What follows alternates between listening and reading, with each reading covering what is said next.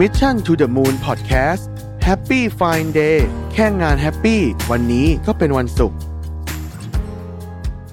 ครั้งแรกกับงาน Mission to the Moon Forum 2023 พบกันวันเสาร์ที่ 27 พฤษภาคมนี้ที่ สามย่านมิตรทาวน์ฮอลล์สามารถซื้อบัตรร่วมงานได้แล้ววันนี้ ทาง Zip Event สวัสดีค่ะยินดีต้อนรับเข้าสู่รายการ Mission to the Moon Podcast กับซีรีส์พิเศษ Happy Fine Day แค่งาน Happy วันนี้ก็เป็นวันศุกร์อยู่กับไอซ์สุทธินีค่ะ และผมโรเบิร์ตฐานอุตสาหะครับ พี่แท็บอย่าเพิ่งเหนื่อยนะคะ จริงๆได้อยู่ได้อยู่ได้อยู่ ช่วงนี้เนี่ยเอิ่มในการคัดเลือกคนแล้วก็หาคนมาเพิ่มแล้วอย่างของ Mission เนี้ยเราก็มีการขยายทีมอะหาคนมาเพิ่ม ซึ่งในการคัดเลือกคนนะคะมันก็จะมีการอะเราดู CV ก่อนแล้วก็มาสัมภาษณ์ช่วงสัมภาษณ์นี่แหละพี่แท็บพี่แท็บมี structure หรือว่ามีวิธีการถามคำถามยังไงเผื่อคนที่ฟังอยู่เป็นผู้บริหารหรือคนที่เป็นหัวหน้างานเนาะจะได้นำไปใช้ในเรื่องของคำถามไหนที่เราควรจะถามหรือเราต้องการ หาอะไรมองหาอะไรจากคำถามนั้นเนาะอืมสำหรับคนที่ฟังอยู่ที่เป็นแบบพนักงาน หรือว่าคนที่เตรียมพร้อมจะสัมภาษณ์อะเราก็จะได้ทบทวนว่าเราจะต้องเตรียมเรื่องอะไรหรือแบบไปทบทวนตัวเองหรืออะไรมาอะไรอย่างเงี้ยค่ะ ในการมาเล่าให้ฟังถึงเรื่องนั้นๆอะเริ่มจาก structure ก่อนก็ได้ในการถามอืมเราถามหาอะไรบ้างเอ่อในกรณีที่ยังไม่ได้ทำ test มา สมมติว่าทำ test มาแล้วเอ่อค่ะถ้ายังไม่ได้ทำ test มาเนี่ยแน่นอน อันนี้พี่ว่าเป็นโครงสร้างนะค่ะเพราะว่า คำถามเป๊ะๆเนี่ยจริงๆเชื่อว่าทุกคนก็คงจะมีคู่มือกันอยู่แล้วค่ะมีแต่ละแต่ว่าวางค่ะโครงสร้างแล้วกันว่าสิ่งที่ควรจะต้องรู้เนี่ยคืออะไรบ้างหนึ่ง hard skill ของเขาเป็นยังไงบ้าง อันนี้สำคัญมากเนาะเพราะว่าคือ ถ้าเราก็รับมาเพื่อฟังก์ชันนั้นนะเนาะฟังก์ชันนั้นคุณต้องหาทำฟังก์สกิชัลนต้อนั้นงได้ได้ก่อนอะอะคือบางทีเนี่ยทุกอย่างดีหมดเลยนะแต่แต่ hard skill ไม่ได้ไม่ได้โอ้ยไม่ได้อ่าคือถามว่าฝึกสิ่งได้ไหมคือมันก็ได้แหละไม่แต่มันว่าเหนื่อยมันใช้เวลานาน คือมันต้องเริ่มต้นมันก็ต้องดีแบบระดับหนึ่งก่อนอะไรแบบนี้ อันนี้สำคัญมากคือบางทีเนี่ยบางคนแบบโอ้ยจะไปคิดเรื่องทัศนคติเลยเอาเรื่องนี้ก่อนอ่าสำคัญมากนะครับ hard skill ได้หรือเปล่าอะนะคนถึงมักจะมีให้โจทย์ก่อนไงเพราะ hard skill มันวัดโจทย์ง่ายมันวัใช่ดโจทย์ใช่ใช่ได้อะไรเงี้ย hard skill ทำได้ไหมแต่เดี๋ยวนี้ก็เขาใช้ AI เขียนกันอะไรมันก็คงจะนั่นแหละแต่ว่า คืออย่างสมมุติว่าจะรับโปรแกรมเมอร์อะอืมมันต้องมีคนที่ดูแล้วรู้ว่าเฮ้ยคนเนี้ยมันมันเขียนโปรแกรมเป็นจริงเปล่าอ่าอย่างเงี้ยนะอันนี้ก็คือชุดที่หนึ่งนะครับค่ะกลุ่มของ hard skill กลุ่มที่สองเนี่ยเป็นเรื่องของว่าเขาสนใจที่จะมาทำงานกับเราจริงๆไหมแล้วเขาเป็นเขา match คือเราสนใจเขาหรือเปล่าเนี่ยเดี๋ยวเดี๋ยวว่าอีกทีหนึ่งแต่เขาสนใจหรือเปล่าเนี่ยอืมมันง่ายมากเลยโดยการเช็คว่าเราถามเกี่ยวกับบริษัทเราอะเขาหาข้อมูลเราไหม บางคนนี่คือแบบอึ้งไปเลยนะคือไม่เคยหาข้อมูลมาเลยอ่าตอบผิดก็ไม่คือถ้าเป็นอย่างนี้ยก็แปลว่าเขาไม่ได้สนใจที่จะทำงานกับเราหรอกค่ะนะฮะก็อาจจะ cut short เรื่อง interview ไปเลยจะไม่ต้องเสียเวลาทั้งคู่อืมเนาะกลุ่มที่สามเนี่ยเป็นเรื่องของทัศนคติค่ะนะครับซึ่งก็เป็นเรื่องที่สำคัญมากทัศนคติก็คือวิธีการมองโลกอืมวิธีการมองโลกในที่นี้นี่ไม่ไม่ได้ไม่ได้หมายถึงว่าเป็นความเชื่อเรื่องการเมืองอะไรไม่ใช่อย่างนั้นนะวิธีการมองโลกในในความหมายของพี่ก็คือว่าเอิ่มเขามองโลกยังไงเขาเขาเป็นคนเห็น โอกาสไหมเวลาโอกาสมันโผล่ขึ้นมาอืมเขาเป็นคนสู้ยิบตาหรือเปล่า ถ้าเกิดเจอปัญหาต้องเอางานให้เสร็จ หรือว่าเขาเป็นคนที่ต้อง follow protocol หรือว่าอะไรแบบเนี้ยอันนี้มันคือค่ะเรื่องของทัศนคติในการอืมมองโลก ซึ่งเอ่อมันก็มีคนหลายประเภทมาก แล้วก็ไม่ไม่มีอะไรดีกว่าอะไรด้วยต้องถามว่าเราอะอยากได้ อยากได้คนแบบไหนในงานนั้นค่ะนะครับเอิ่มบางทีเราอาจจะอยากได้คนที่ follow protocol เป๊ะๆก็ได้นะ ถ้าเกิดว่าเราหาคนที่มาทำแบบ ตัวอย่างเช่นทำแบบ internal control เนี่ยคือโปรโตคอลสำคัญมากใช่ไหมเราอาจจะอยากได้นักฝันก็ได้ ถ้าเกิดว่าเรามาทำเอามาทำโปรเจกต์ใหม่ๆอะไรเงี้ยแต่แต่แต่พวกเนี้ยมันจะดูอะว่ามันจะต้องมีอะไรที่เป็นเรื่องสำคัญความรับผิดชอบเป็นยังไงอืมเอ่ออันอีกอีกชุดหนึ่งคือพี่ใช้คำว่าเป็นเครื่องมือที่เขามีในการแก้ปัญหาของชีวิต ถ้าเราเปรียบเทียบกับเหมือนกล่องเครื่องมือเนาะค่ะ บางคนก็จะมีเครื่องมืออยู่สองอันอะค้อนกับตะปูอะไรเงี้ยนะคือแบบว่าพี่มีอะไรพี่จะค้อนทุบหมดเลยคือทุบอะไรแบบนั้นนะทุบอย่างเดียวสายทุบอ่านะสายทุบอย่างเงี้ยอืมกับคนบางคนเนี่ยมันจะมีเครื่องมือเยอะมาก มีสกรูมีเอ่อค้อนมีประแจมีอะไรอย่างเงี้ย คนพวกเนี้ยมันจะมีความเวอร์สไตล์มากกว่าในเชิงของการแก้ปัญหาจะหลากหลายกว่า ต้องคำถามว่าแล้วเราอยากได้อะไรอืมถ้าเราต้องการสายทุบมีเขามีค้อนเนี่ยก็พอแล้ว ก็เหมาะสมดีในสำหรับงานนี้นึกออกไหมค่ะ แต่ถ้าเราต้องการคนที่มีความ versatile มากๆเพราะเราไม่รู้ปัญหาข้างหน้าจะเป็นยังไงเนี่ยอืมเราก็ต้องเอาคนที่มีชุดเครื่องมือเยอะอืมแล้วมันมีแนวโน้มว่าคนที่มีชุดเครื่องมือเยอะเนี่ย มันจะมีแนวโน้มว่าจะ add เครื่องมืออนาคตได้ง่ายกว่าอืมด้วยนะฮะอย่าลืมว่าเวลาเราบอกว่าทุกคนต้องเรียนรู้เรื่องใหม่ๆ เพราะว่าเรื่องโลกเราเปลี่ยนไปตลอดเวลาเนี่ยมันไม่ใช่ทุกคนจะเรียนกันได้ง่ายๆนะหมายถึงว่าความเปิดรับของแต่ละคนไม่เหมือนกัน และจากประสบการณ์ของพี่เนี่ย อายุก็ไม่เกี่ยวด้วยนะฮะอายุไม่ค่อยเกี่ยวด้วย มันขึ้นอยู่กับมุมมองค่ะมากๆนะอืม ส่วนใหญ่แล้วพี่มักจะรับคนที่มองโลกในแง่บวกค่ะเสมอนะครับพยายามจะเป็นอย่างนั้นเพราะพี่รู้สึกว่า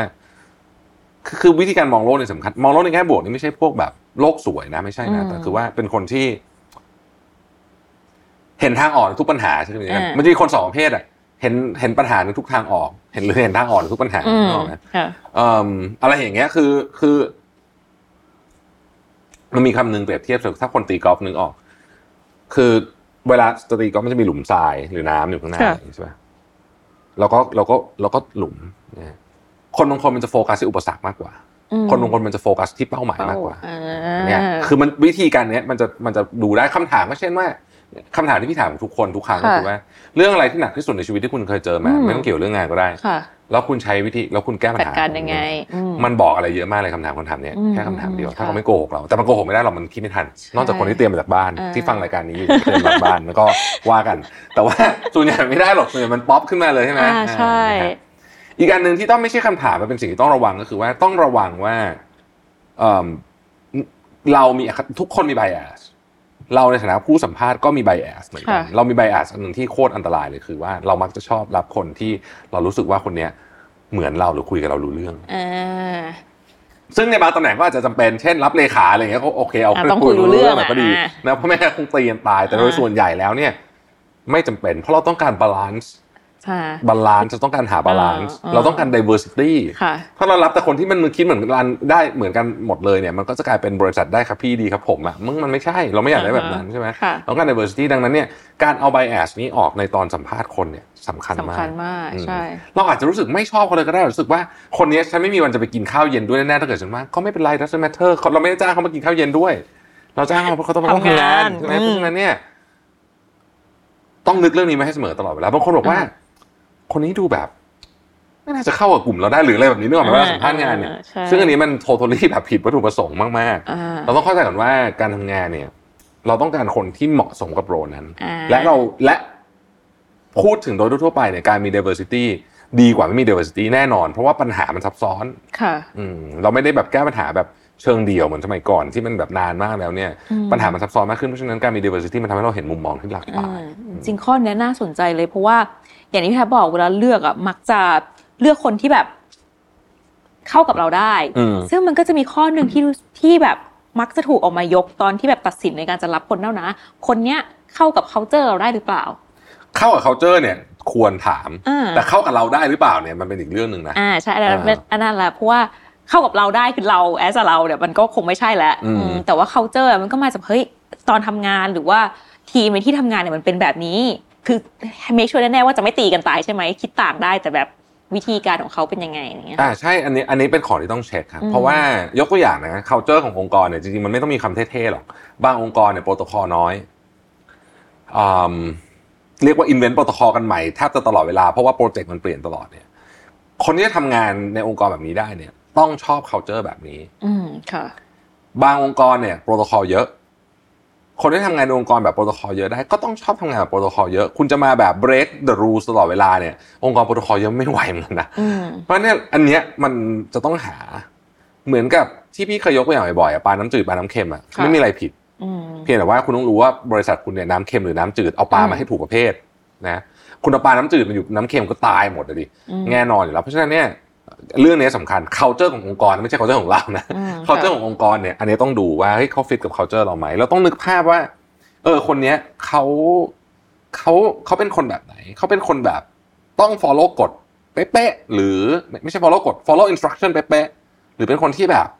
ไม่ต้องมี instruction อะไรเลย พี่โยนลูกบอลมาแล้วก็บอกมาว่าจะเอาอะไรเดียวผมไปทำมาให้เกิดขึ้น มันมันคนละประเภทกันนะและบางครั้งเราต้อง เราต้องบอกว่าไม่ได้มีใครถูกไม่ได้มีใครผิดค่ะหรือบางทีเราในบางองค์กรมี sub culture อีกอืมอ่าคือ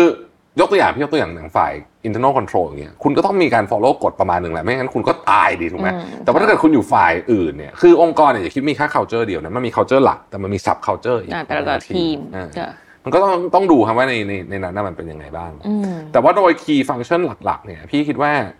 ต้องเข้าใจ culture ตรงกัน เช่น adaptability เนี่ยหมายความว่า ที่คุณต้องเข้าใจนะว่าที่เนี่ยเราด้วยธุรกิจมันต้องเปลี่ยนอะไรบ่อยเพราะฉะนั้นถ้าเกิดคุณเข้ามาแล้วคุณต้องการแบบฉันเรียนรู้เรื่องหนึ่งแล้วฉันต้องการอยู่ไปอีกห้าปีแล้วไม่ต้องเรียนรู้อะไรใหม่เลยเนี่ยอืมก็อาจจะไม่เหมาะกับองค์กรนี้เออแต่ก็ไม่ได้หมายความว่าไม่มีองค์กรไหนที่ทำแบบนั้นก็มีนะฮะมีแล้วก็อาจจะอยู่ได้ด้วยเขาอาจจะอยู่ในธุรกิจที่มันเป็นแบบนั้นเขาก็อยู่ได้เนี่ยเราก็ต้องหาคนที่มันเหมาะกับองค์กรนั่นเองอืมใช่ค่ะ ก็นอกจากในช่วงที่เราอ่านสัมภาษณ์เนาะในฝั่งแบบหัวหน้าหรือว่าบริษัทองค์กรเนี่ยสัมภาษณ์ ผู้เข้าสัมภาษณ์ละกันเช็ค hard skill soft skill ทัศนคติต่างๆอะไรอย่างเงี้ยค่ะ มันจะมีช่วงที่เราอะมักจะเปิดให้เขาถาม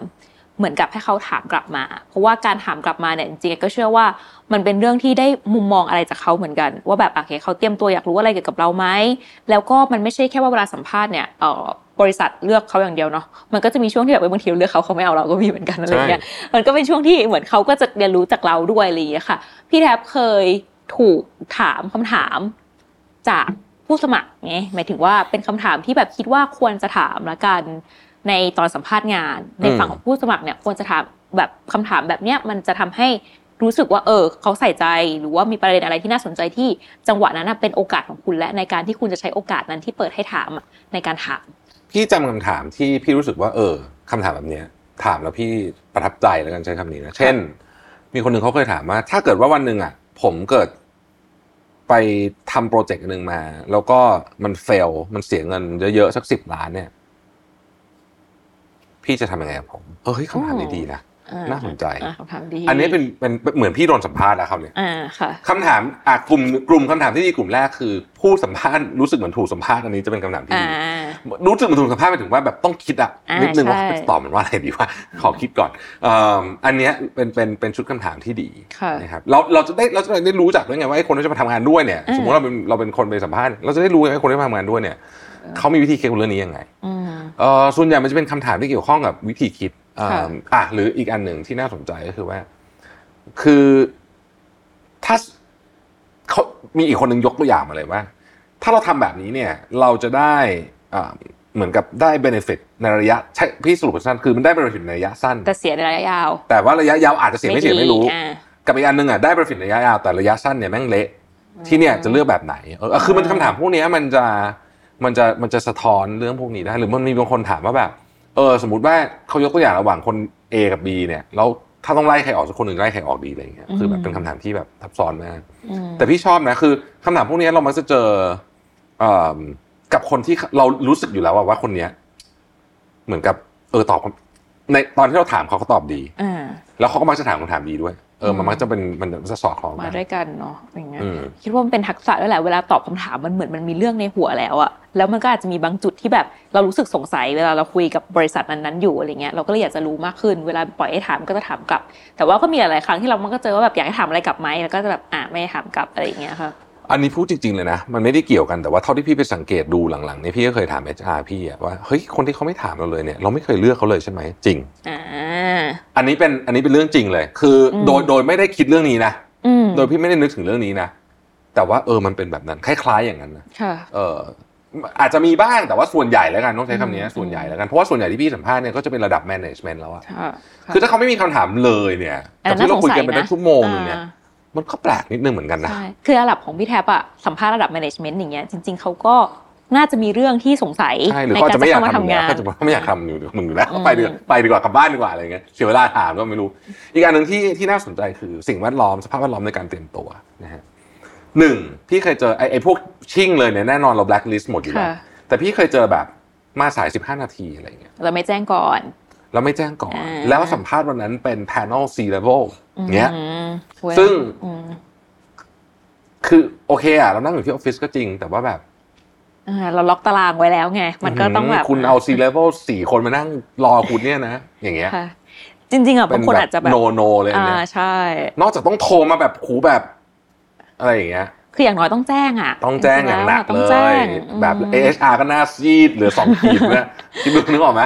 คือเออเอออย่างเงี้ยเพราะว่ามันไม่ใช่ว่าเราไปตำแหน่งใหญ่หรืออะไรไม่ใช่อย่างนั้นนะมันคือเพราะว่าเฮ้ยคุณสิ่งที่เคารพเวลาเคารพเวลาการเฮ้ยคือเรื่องนี้มันเรื่องใหญ่มากเพราะว่าถ้าค่ะคุณไม่เคารพเวลาเราคุณไม่เคารพเวลาลูกค้าอีกหน่อยคุณทำงานได้ไงอะใช่ปะคืออันนี้มันเป็นเรื่อง basic เราไม่เราก็ไม่มาสายเหมือนกันเช่นเดียวกันอืมอันที่สองที่พี่สังเกตก็คือว่าพี่ชอบ อันนี้พี่ชอบส่วนตัว ซึ่งไม่ได้เกี่ยวอะไรกับ factor ในการเลือกบอกแล้วพี่ชอบไม่ชอบไม่ใช่ประเด็นอ่าฮะแต่พี่ชอบคนที่จดอืม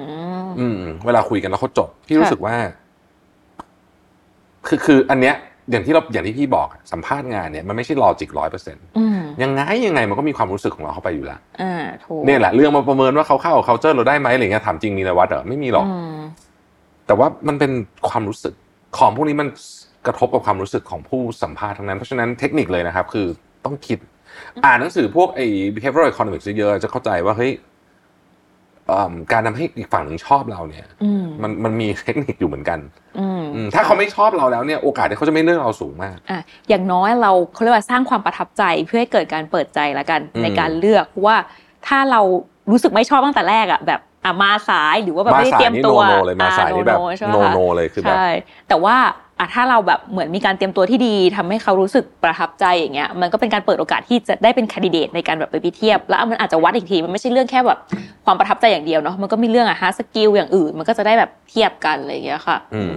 ค่ะคือเรื่องมาสายนี่หลายคนอาจจะคิดว่าเป็นเรื่องเล็กนะแต่ไม่เล็กเลยนะอืมไม่นะไม่เล็กไอ้เลยว่ามันไม่ใช่เรื่องเล็กนะหลายคนไม่น่าคิดพี่ไม่เคยพี่เวลาพี่พี่บรรยายบ่อยใช่ไหมใช่พี่ไม่เคยบรรยายสายเลยนะพี่แทบจะไปก่อนเวลาเสมอเสมอเพียงแต่ไม่พี่พี่ไม่โผล่มาเองเพราะพี่เห็นคุยไงพี่เหนื่อยอะพี่นั่งทำงานของพี่อยู่ข้างล่างถึงเวลาพี่ก็เดินขึ้นไปอ่าแต่ว่าใช่แต่พี่ไปถึงก่อนนานตั้งแล้แต่วทำงานกับพี่แทบมานะพี่แทบไม่เคยสายเลยแบบเลยอืมในงานอะไรอย่างเงี้ยค่ะ จะไปก่อนเวลาเสมอมักจะแบบ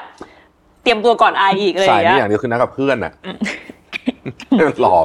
ค่ะ ก็ไม่ไม่นัดกับเพื่อนนี่คือแข่งกันไม่รู้ใครจะไปสายเอากันต้องกะต้องกะให้เวลาให้ถูก ไม่ได้ไม่ได้เราต้องเคารพเวลาซึ่งกันและกันไม่แต่กับไอ้เพื่อนนี่มันคือแบบพี่โอ้โหนัดกันทุ่มหนึ่งกว่าจะเสเสเสด็จมาก็สองทุ่มสามทุ่มอะไรแบบเนี้ยก็ก็อันนั้นอันนั้นยกเว้นนั้นแล้วเล่าขำๆแต่ว่าพูดถึงอะโดยรวมๆแล้วอะเอ่ออย่างเงี้ยเรื่องเวลาที่ซีเรียสมากพี่ซีเรียสมากพี่เป็นคนซีเรียสเรื่องเวลามากอืมใช่ค่ะ จริงๆอะว่าทุกที่แหละ มันเรื่องเวลามันเป็นเรื่องปกติมากอะคือ มันจะต้องคือไม่อยากบอกว่าแบบเป็นคนไทยหรอกนัดช่างหรือตัดอะไรผมพี่ยังไม่สายเลยเออพี่แทบพี่แบบตรงเวลาคือมากๆพี่อะไรอย่างเงี้ยนัดช่างตัดผมพี่ไม่สายใช่แค่จะบอกว่าเรื่องเวลาเป็นเรื่องที่สำคัญมาก แล้วก็มันเป็นเหมือนแบบสากลเนาะทุกคนต้องเคารพเวลาซึ่งกันและกันแล้วก็หัวข้อวันนี้ที่เราคุยกันเรื่องคำถามคำถามสัมภาษณ์หรือว่าการเตรียมตัวหรือว่าหลักเกณฑ์ในการวัดอะไรอย่างเงี้ยค่ะ ก็เพื่อให้ได้ไปทบทวนได้แหละว่าควรจะถามอะไร แล้วก็มองหาอะไรในคนคนนั้นที่จะเลือกเข้ามาค่ะก็สำหรับใครที่เอิ่ มมีคำถามละกันหรือว่าอยากฝากอะไรไว้นะคะ หรือว่าอยากจะชวนคุยในหัวข้อไหนๆนะคะ ก็อย่าลืมคอมเมนต์กันเข้ามาได้นะคะ ยังไงสำหรับวันนี้ก็ต้องขอขอบคุณมากๆเลยที่ติดตามรายการ แล้วก็รับฟัง Mission to the Moon Podcast นะคะ กับซีรีส์พิเศษ Happy Fine Day ค่ะ แล้วพบกันใหม่ในวันศุกร์หน้านะคะ สวัสดีค่ะ สวัสดีครับ Mission to the Moon Podcast Happy Fine Day แค่งาน happy วันไหนก็เป็นวันศุกร์